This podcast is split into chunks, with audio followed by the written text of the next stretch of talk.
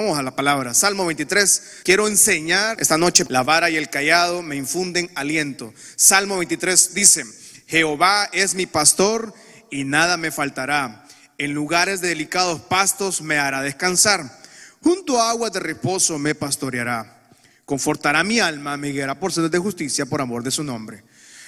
Aunque ande en valle de sombra de muerte. Vamos, leamos todo en su casita. Vamos. Aunque andemos, usted está en familia ahí, tome la mano de su familia, diga: aunque estemos en valle de sombra y de muerte, no temeremos mal alguno, porque tú estarás conmigo.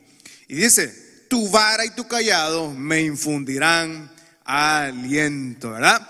Vamos a seguir estudiando este hermoso versículo. El martes ha sido difícil salir del valle, de estudiar el valle de la sombra de muerte, pero vamos a tratar de avanzar un poco, porque si no nos agarraría mucho tiempo. Pero vamos a hablar de la vara y el cayado. La vida, entonces, amada iglesia, mi shalom, es incierta.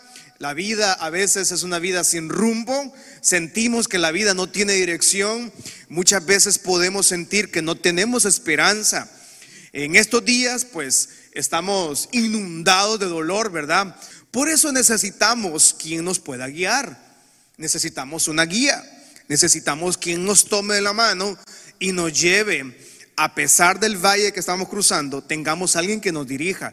¿Y quién nos dirige entonces? ¿Quién es el guía de su vida? ¿Quién es el guía de mi vida? ¿Quién es el guía de esta iglesia? ¿Quién es el guía de su familia? ¿Qué guía su casa? Bueno, en el temporada cuando hablamos del valle de sombra de muerte, el salmista, escucha acá, el salmista está diciendo, no nos está diciendo posiblemente crucen o saben que cuando van con Jesús vamos a evitar los valles de sombra y de crisis. No, de lo que nos dice el salmista es que cuando crucemos, nos asegura el salmista que cuando crucemos el valle tendremos un pastor, tendremos al Señor, tenemos al Dios poderoso guiándonos a través de las temporadas, de las crisis, de las angustias, de las desilusiones, de los desánimos, de la muerte, de la tragedia que están viviendo o que estamos viviendo a nivel de país, ¿verdad? Que estamos cruzando un largo valle, que estamos todos cruzando este largo valle. Usted y yo estamos seguros que aunque estamos en el valle de sombra, que estamos en el valle de sombra de crisis, de muerte, de amenaza, de incertidumbre, tenemos la mano del buen pastor guiándonos. Salmo 25 dice, libro de Salmos, capítulo 25 dice, 25:4-5. Muéstrame, oh Jehová, tus caminos, enséñame tus sendas, encamíname en tu verdad y enséñame, porque tú eres el Dios de mi salvación. En ti he esperado todo el día. Versículo 9 de ese mismo dice: encaminará a los humildes por juicio y enseñará a los mansos su carrera. Mateo 6:33 dice, vamos leyendo la Biblia en su casita, abra su Biblia, pare de hacer tortillas, pare de hacerlo y congreguémonos y enfoquémonos, porque es importante este mensaje esta noche. Dice Mateo 6:33: mas buscad primeramente el reino de Dios y su justicia, y todas las demás cosas serán añadidas. Mucha gente entra a los valles, no se da cuenta que ha perdido su tiempo. Y en los valles nos damos cuenta que a veces hemos perdido el tiempo tratando de buscar prosperidad, tratando de invertir tiempo en lo que no era tesoro en el cielo. Por eso en Mateo 6:33 dice: busquen primeramente el reino de Dios. Cuando vamos de la mano del buen pastor, entendemos que siempre vamos a buscar el reino de Dios en primer lugar. Aunque estemos cruzando un valle, aunque estemos cruzando una crisis, siempre buscaremos el reino del Señor. Y mucha gente no busca el reino del Señor. Se vienen a dar cuenta hasta que están en la crisis, hasta que lo perdieron todo, hasta que están enfermos, hasta que hay una tragedia. Se dan cuenta que no habían buscado, que su tiempo no lo han invertido buscando el reino del Señor. Romanos capítulo 8:14, vamos. Romanos 8:14 dice: porque todos los que son guiados por el Espíritu de Dios, estos son hijos de Dios. ¿Cuántos hijos de Dios sabemos esta noche conectados acá o escuchando en la radio? Porque los que son hijos de Dios somos guiados por el Espíritu. ¿Quién es el que guía su vida? Cuando usted tiene una guianza del Señor, cuando usted lo guía el Señor, cuando usted lo guía el Espíritu de Dios, lo que tenemos es esperanza. Y lo que tenemos es seguridad de que vamos a llegar al destino o al sueño o a la meta que nos hemos trazado. Y muchas veces quisiéramos llegar rápido, muchas veces quisiéramos avanzar a pasos agigantados, pero no sucede así. El buen pastor no nos evita cruzar el valle de la enfermedad, el valle de retos, obstáculos, valle lleno de pruebas. Los valles están llenos de riesgos y tenemos que asumir riesgos. El buen pastor siempre nos va a llevar a caminar a mejores lugares, pero tenemos que atravesar diferentes valles. Y el rey David nos enseña que no existen atajos para el destino de Dios para nosotros. Grabémonos esto, por favor, amada iglesia. No existen atajos, no existen caminos cortos para encontrar el destino de Dios en nosotros. Por eso es que necesitamos cruzar los valles. Toda colina tiene su previo valle. No, es imposible que encontremos una colina que no tenga un valle. Todo sueño tiene su proceso para alcanzarlo. No hay atajo para las colinas, no hay atajos para el éxito, no hay microondas que nos lleve directamente a la meta. Quisiéramos tener un microondas y que nos acelerara rápidamente 3 minutos, 2 minutos y poder llegar a los sueños que tenemos. El paso por el valle siempre será nuestra plaza de entrenamiento en nuestra alma, mente y cuerpo. O espiritual, mental y físico. Repito esto: el paso por el valle siempre será nuestra plaza de entrenamiento. Por eso el buen pastor nos lleva por el camino seguro. Y Dios nos está llevando por el camino seguro, a pesar de las circunstancias que estamos viviendo. Y el rey David nos enseña que para llegar al trono, él nunca necesitó atajos. Primera Samuel capítulo 24, 3 al 6 dice, Primera de Samuel 24 dice: y cuando llegó a un redil de ovejas en el camino, donde había una cueva, entró Saúl en ella para cubrir sus pies, y David y sus hombres estaban sentados en los rincones de la cueva. Versículo 4: entonces los hombres de David le dijeron: he aquí el día que te dijo Jehová, he aquí que entrego a tu enemigo en tu mano, y harás con él como te pareciera. Y se levantó David y calladamente cortó la orilla del manto de Saúl. Después de esto se asustó, se turbó el corazón de David, porque había cortado la orilla del manto de Saúl.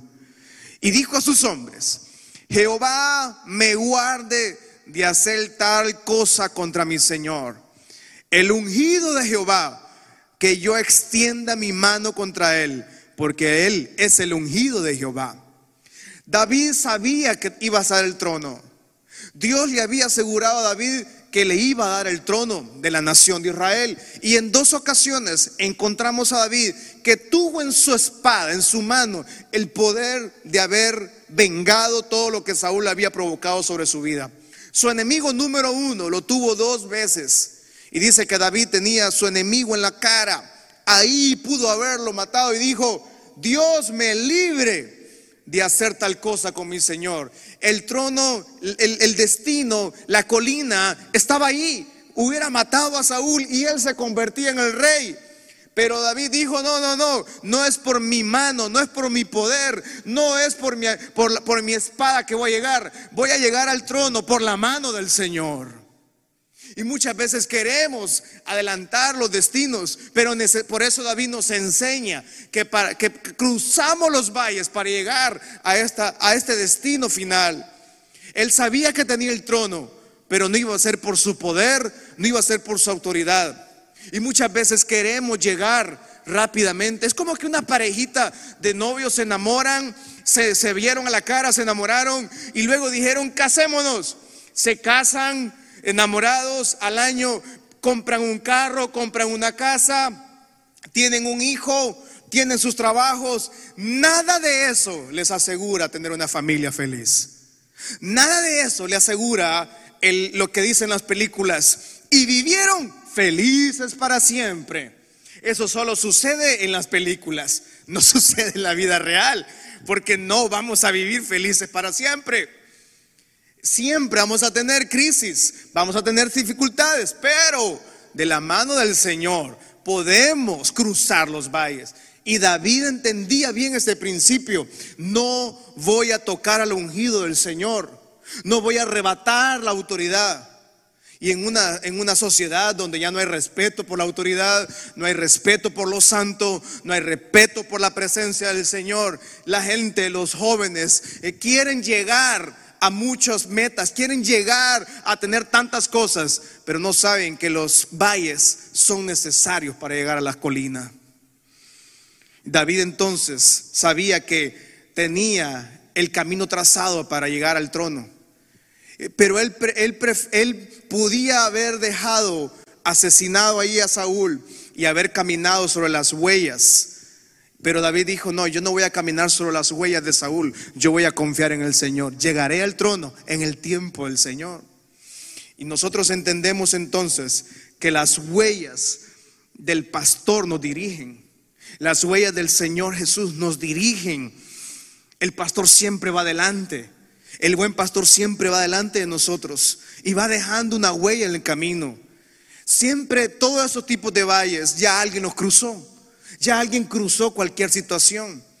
Claro, cuando los cruzamos nosotros es diferente, pero cuando alguien ya lo cruzó podemos entender que los propósitos del Señor son eternos. Jeremías capítulo 20 versículo 11 al 13 dice: mas Jehová está conmigo como poderoso gigante, por tanto los que me persiguen tropezarán y no prevalecerán, serán avergonzados en gran manera porque no prosperarán, tendrán perpetua confusión que jamás será olvidada. Jehová está conmigo como poderoso gigante. Vamos, dígalo todo ahí en sus redes sociales, en la radio, en el carro, donde quiera que me esté escuchando. Diga: Jehová va conmigo como poderoso gigante. Él va abriendo camino, Él nos va dirigiendo. Por eso necesitamos el buen pastor. Necesitamos entregar nuestra vida al Señor. Necesitamos reconciliarnos. Necesitamos entregar todo, no una parte de nosotros. Confiado. El buen pastor siempre nos va a llevar a caminar a lugares de pastos verdes, de provisión, de salud, pero nos va a encaminar por lugares tal vez peligrosos, pero vamos de la mano de Él. David tenía un corazón libre, y algo que entendemos: la ovejita cuando está comiendo no tiene temor. La oveja está comiendo y sabe que su pastor le va a llevar a comer a otro lugar. Sabe que su pastor le va a llevar a otro lugar diferente. La oveja no está pensando a qué horas el pastor me va a dar otro alimento. Sabe que el pastor le va a dar alimento. Quiero que escúchenme acá. El rey David tenía un corazón limpio, libre de amargura. Y algo que se nos afecta en general es que tenemos una sociedad consumida por el odio, por el enojo, por la avaricia. Están amargados de corazón. David pudo haber sacado, brotado todo el odio que tenía y haber asesinado a Saúl, pero él tenía un corazón libre. Y algo que entendemos es que el buen pastor, cuando nos lleva a caminar a lugares tal vez no llamativos, pero él nos lleva a tener purificación del alma. Las pruebas purifican el alma. Las pruebas posicionan nuestro carácter. Pero la gente quiere llegar a muchas metas, pero cometen tanto error y se quedan varados en el lugar que era una estación y no era un destino. David pudo haberse quedado con el reinado fácilmente, sí, pero no hubiera perdurado su reinado.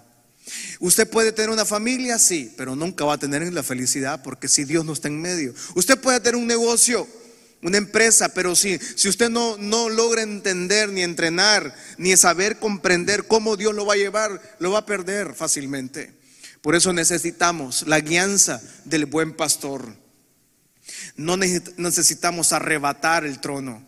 Es en el tiempo del Señor que Dios abrirá camino hacia donde Él nos quiera llevar. Y dice el versículo 4: tu vara y tu cayado me infundirán aliento. El buen pastor entonces es el Padre Celestial. Nos dirige, nos protege, Él nos pone límites.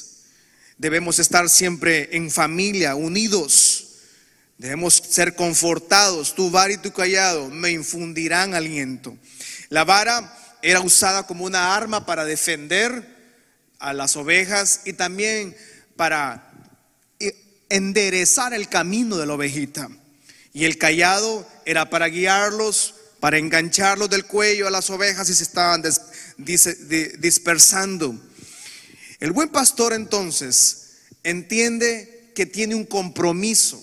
Y usted me dice, ¿y qué tiene que ver el buen pastor? Cada uno de nosotros tenemos un redil. Usted tiene un redil en su casa, sus ovejitas. Usted tiene un redil en su hogar. Si usted es líder de una área de la iglesia, usted tiene ovejas a su cargo. Si usted dirige un ministerio en esta iglesia, usted tiene un redil a su cargo. Usted tiene un llamado con el Señor. No conmigo, no con el pastor Marco Jr., es con el Señor que le llamó. Y cada uno de nosotros necesitamos dirigir un buen papá, un papá responsable, una mamá responsable. Siempre buscará mejor lugar para alimentar a sus ovejas. El valle no detiene al pastor. El valle no detiene a un buen líder. El líder siempre está viendo mejores lugares. El líder no está sentado en una hamaca bajo la sombra, ahí que coman esas ovejas y vean cómo se mueren. No, el líder está pendiente hacia dónde voy a llevar. Por eso la vara y el cayado me infunden aliento, porque el pastor siempre va a generar movimiento. El buen pastor, nuestro Padre Celestial, siempre nos genera movimiento. Nunca se estaciona. Y muchas personas se quedan estacionados de por vida en lo que era solo una estación, no era un destino, porque se quitaron del buen pastor, se volvieron rebeldes, se volvieron desobedientes, dejaron que su corazón se llenara de enojo, amargura, envidia. Se llenó su corazón de espíritu de muerte, de tragedia, y quedan con un corazón amargado. Y el valle que solo era una estación marcó su vida de tal manera que volvió su corazón en amargura, y se salió del redil y comienza a caminar solo. Una oveja caminando sola es vulnerable. Es una oveja que va a ser devorada por el enemigo, por Satanás. Y por eso un buen pastor dirige siempre su casa. Un buen padre de familia pone límites en su casa. El buen pastor anda con su redil y si una oveja va por la derecha y trae la oveja con el cayado. Si una ovejita está molestando allá, tiene una vara y no la golpea. No golpea a la oveja, sino que la corrige, venga para acá. O sea, el corregir no significa abuso ni violencia. El corregir es amor, de hecho. Porque el padre que ama a sus hijos corrige, no abusa de ellos, ¿ah? Pero el buen pastor está dirigiendo. Por eso necesitamos hombres y mujeres que se conviertan en un buen pastor, hombres que sean sacerdotes de su casa, hombres que sean sacerdotes de sus hijos, que pongan límites. En una sociedad tan degenerada que estamos viviendo ahora mismo, en una sociedad donde ya no hay roles, no hay modelos que seguir, en una sociedad donde ya no hay a quien tener autoridad. Necesitamos que usted en su casa sea usted un buen pastor de su casa.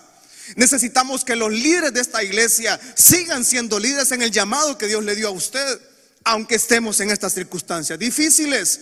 Pero el buen pastor siempre va a mover, nunca estaciona a su redil, nunca lo va a dejar estacionado y que se muera de hambre. Siempre va a moverlos hacia el destino del Señor. Por eso los pastores, y hablando de mi persona, siempre estamos tratando de que usted avance en su vida, no se quede estacionado. Yo no puedo decirle a usted, hermano, quédese ahí, sigue en pecado, siga haciendo lo que le quiera hacer, no se preocupe. Dios lo va a ver. No, tengo que decirle que si usted está en pecado y Cristo viene, usted se queda. Tengo que decirle que si usted está en pecado y usted se muere, usted va al infierno, no va al cielo. Porque una vez que usted se fue y no tenía pasaporte, usted va al infierno. No existe limbo, no existe purgatorio, existe cielo, existe infierno. Y ese es el destino final de una persona sin Cristo.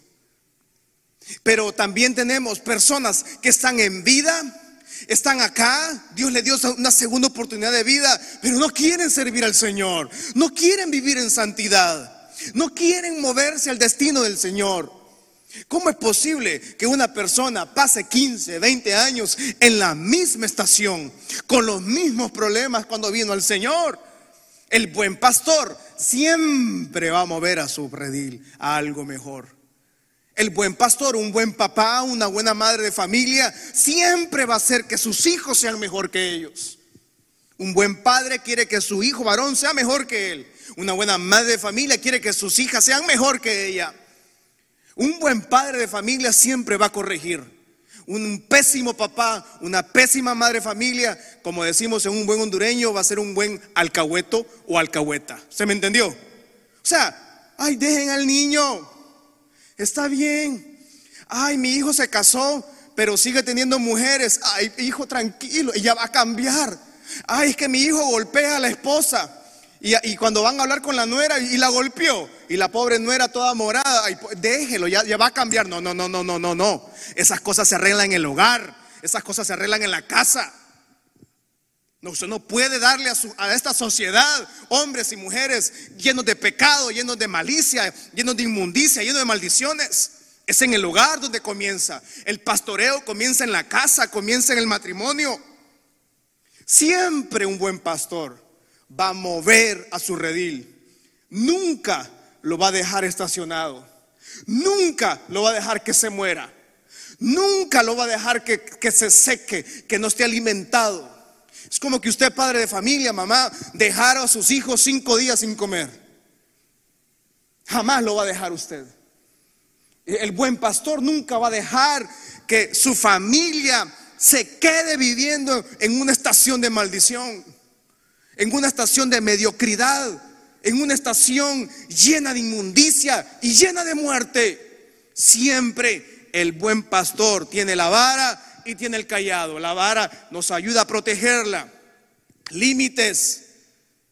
Los hijos necesitan saber que hay límites. Las hijas necesitan saber que hay límites. El buen pastor va limitando. No, por acá no, venga para acá. Venga, no, muévase. No, papá, es que ahora yo soy pro aborto. No, usted no es pro aborto. Si no, lo hubieran abortado a usted también. ¿Cómo es eso? Se enoja conmigo, es su rollo suyo, ¿ah? No, pastor, es que ahora hay que drogarse, hay que hacer esto. No, lo siento. El buen pastor en la casa pone límites y protege. Usted nunca va a permitir que exista un abuso físico, sexual contra sus hijos. Jamás.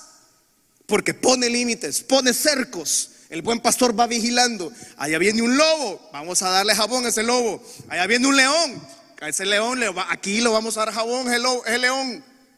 Ahí viene un dinosaurio, ahí viene esto. El buen pastor siempre está cuidando, protege, pero el que está dentro, si la oveja sale corriendo y sale sola, nunca va a tener protección, va a ser devorada en el campo. Y así encontramos a una generación que pudo haber sido diferente. Encontramos una generación de jóvenes que pudieron haber sido diferentes. Encontramos una generación de adolescentes que pudieron haber sido diferente, que pudieron haber graduado una universidad, que pudieron haber abierto una empresa, que pudieron haber sido pastores, que pudieron haber sido hombres y mujeres de bien. Pero en casa, papá y mamá nunca tuvo tiempo, porque tenía todavía problemas que arreglar y se le olvidó que era pastor de un redil de ovejas. Hombres y líderes, mujeres líderes de esta iglesia, este es el tiempo de servir al Señor. No es el tiempo de cerrar su ministerio, de cerrar su grupo, de olvidarse. No se olvide, porque estas ovejas que Dios puso, las puso Dios en su mano, no las puse yo, su servidor. Acá nadie se ha escondido. Para mí sería muy sencillo esconderme. Para mí sería muy... Yo he estado en consejerías, yo he estado en funerales, yo he estado en entierros, he estado en bodas, porque ya nadie quiere ir a eso, entonces me toca ir a mí. Yo he estado sirviendo al Señor desde el 15 de marzo. Mi hijo nació un 12 de marzo, el 15 estaba predicando aquí yo, desde el año pasado. Y no he parado de predicar. Vamos a seguir predicando. El buen pastor, el buen líder de una iglesia es una iglesia saludable, que predica santidad, que predica. Yo no puedo dejarlo estacionado a usted en la temporada. Yo necesito decirle que hay un mejor futuro, que hay un mejor mañana, que hay mejores planes del Señor, que esta solo es una estación, pero que el buen pastor, nuestro Padre Celestial, nos lleva a lugares de descanso, a lugares de paz. El buen pastor siempre nos hará que nos mueva, y es una obligación de liderazgo mover la vara, y el callado nos ayuda, tiene una visión completa. Las ovejas no tienen visión completa, las ovejas solo están comiendo, pero el pastor tiene una visión de dónde vamos, el mapa. Y así es nuestro Padre Celestial, un padre de familia, una madre de familia, un empresario, un hombre de negocios, tiene el mapa completo. Si hay una crisis, la persona que no tiene visión siempre está con su cabeza metida acá, metida en redes sociales, metida en la mediocridad, metida en el pecado, murmurando, criticando, con odio, con enojo. La oveja siempre está metida con la cabeza abajo, comiendo. No le importa si hay comida adelante, comiendo. No le interesa. Y se enrolla. Y la persona que está así es una persona que está pendiente de los demás, pero nunca pendiente de él. No le importa a los demás. El buen pastor no. El buen pastor tiene una visión, tiene un mapa. Y un padre de familia, una madre de familia, los líderes de esta iglesia tienen un mapa hacia dónde estamos caminando. Es una decisión suya. Usted se quiere quedar en el valle, usted se quiere quedar estacionado. Es una decisión suya, dolorosa, pero es decisión suya. Necesitamos tener un mapa, y el buen pastor tiene un mapa. Cantares capítulo 2 nos habla de las beibizorras. Libro de Cantares 2:15 dice: cazadnos las zorras pequeñas que echan a perder las viñas, porque las viñas están en ciernes. O sea, no son los grandes problemas, no, son los pequeños problemas que no queremos solucionar. Y el buen pastor, el buen líder, el papá, la mamá, los jóvenes, adolescentes, encuentran que tienen pequeños problemas que no lo van a dejar avanzar hacia la colina. Y por eso encontramos ese versículo lindo donde el buen pastor va a proteger siempre. Las ovejas entonces necesitan caminar hacia el destino del Señor, y por eso el buen pastor siempre nos da aliento. Dice, nos infunde, tu vara y tu callado me infunden aliento. No dice, me infunden miedo, me infunden temor. Y cuando yo me acerco al Padre, yo no me acerco en temor, yo me acerco a decirle: Señor, yo necesito que tú me lleves a caminar a delicados lugares. Siempre el buen pastor nos va a animar. Siempre el buen pastor nos va a corregir y nos va a traer con su callado hacia el propósito. Venga para acá, venga para allá. Pero la gente ya no quiere corrección. La gente ya no quiere escuchar del Señor.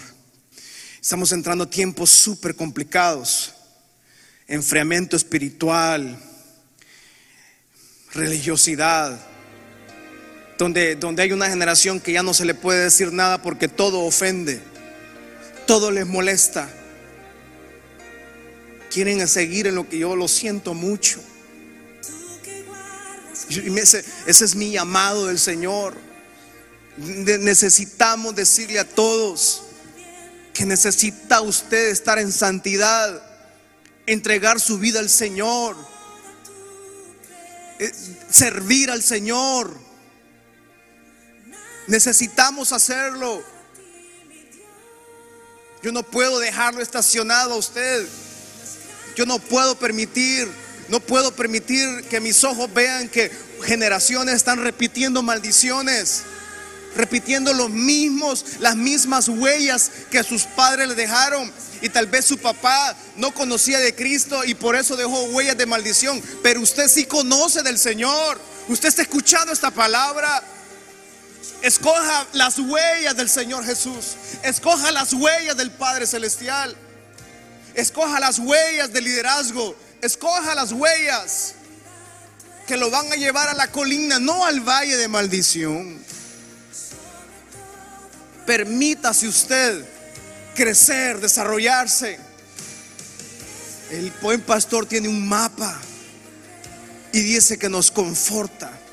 En los tiempos de crisis, Él está con nosotros. En los tiempos de dolor, Él está con nosotros. En los tiempos de desilusión, Él está con nosotros. En los tiempos de tragedia, Él está con nosotros. En los tiempos de confusión que decimos, Señor, ¿para dónde agarro? Él está con nosotros. Y este año 2021 es un año difícil, pero Él está con nosotros. Él no nos ha dejado, nunca nos ha dejado, y ha prometido estar con nosotros todos los días de nuestra vida, hasta el último día que estemos acá, o el día que nos llame a su presencia. El buen pastor siempre nos va a llevar a movernos. Siempre nos va a llevar a algo mejor. Siempre nos va a impulsar a algo mejor. Nunca nos va a dejar estacionados en las crisis. Nunca nos va a dejar estacionados en los momentos de dolor. Siempre nos va a hacer que nos movamos a algo mejor. Yo lo reto este año, amada iglesia. Tenemos que seguir haciendo iglesia. Tenemos que seguir sirviendo al Señor. Tenemos que seguirle creyendo al Señor por negocios, por empresas. Tenemos que seguirle creyendo al Señor por algo mejor. El buen pastor nunca nos va a dejar en la estación de la desgracia. El buen pastor nunca lo va a dejar en la estación de la destrucción.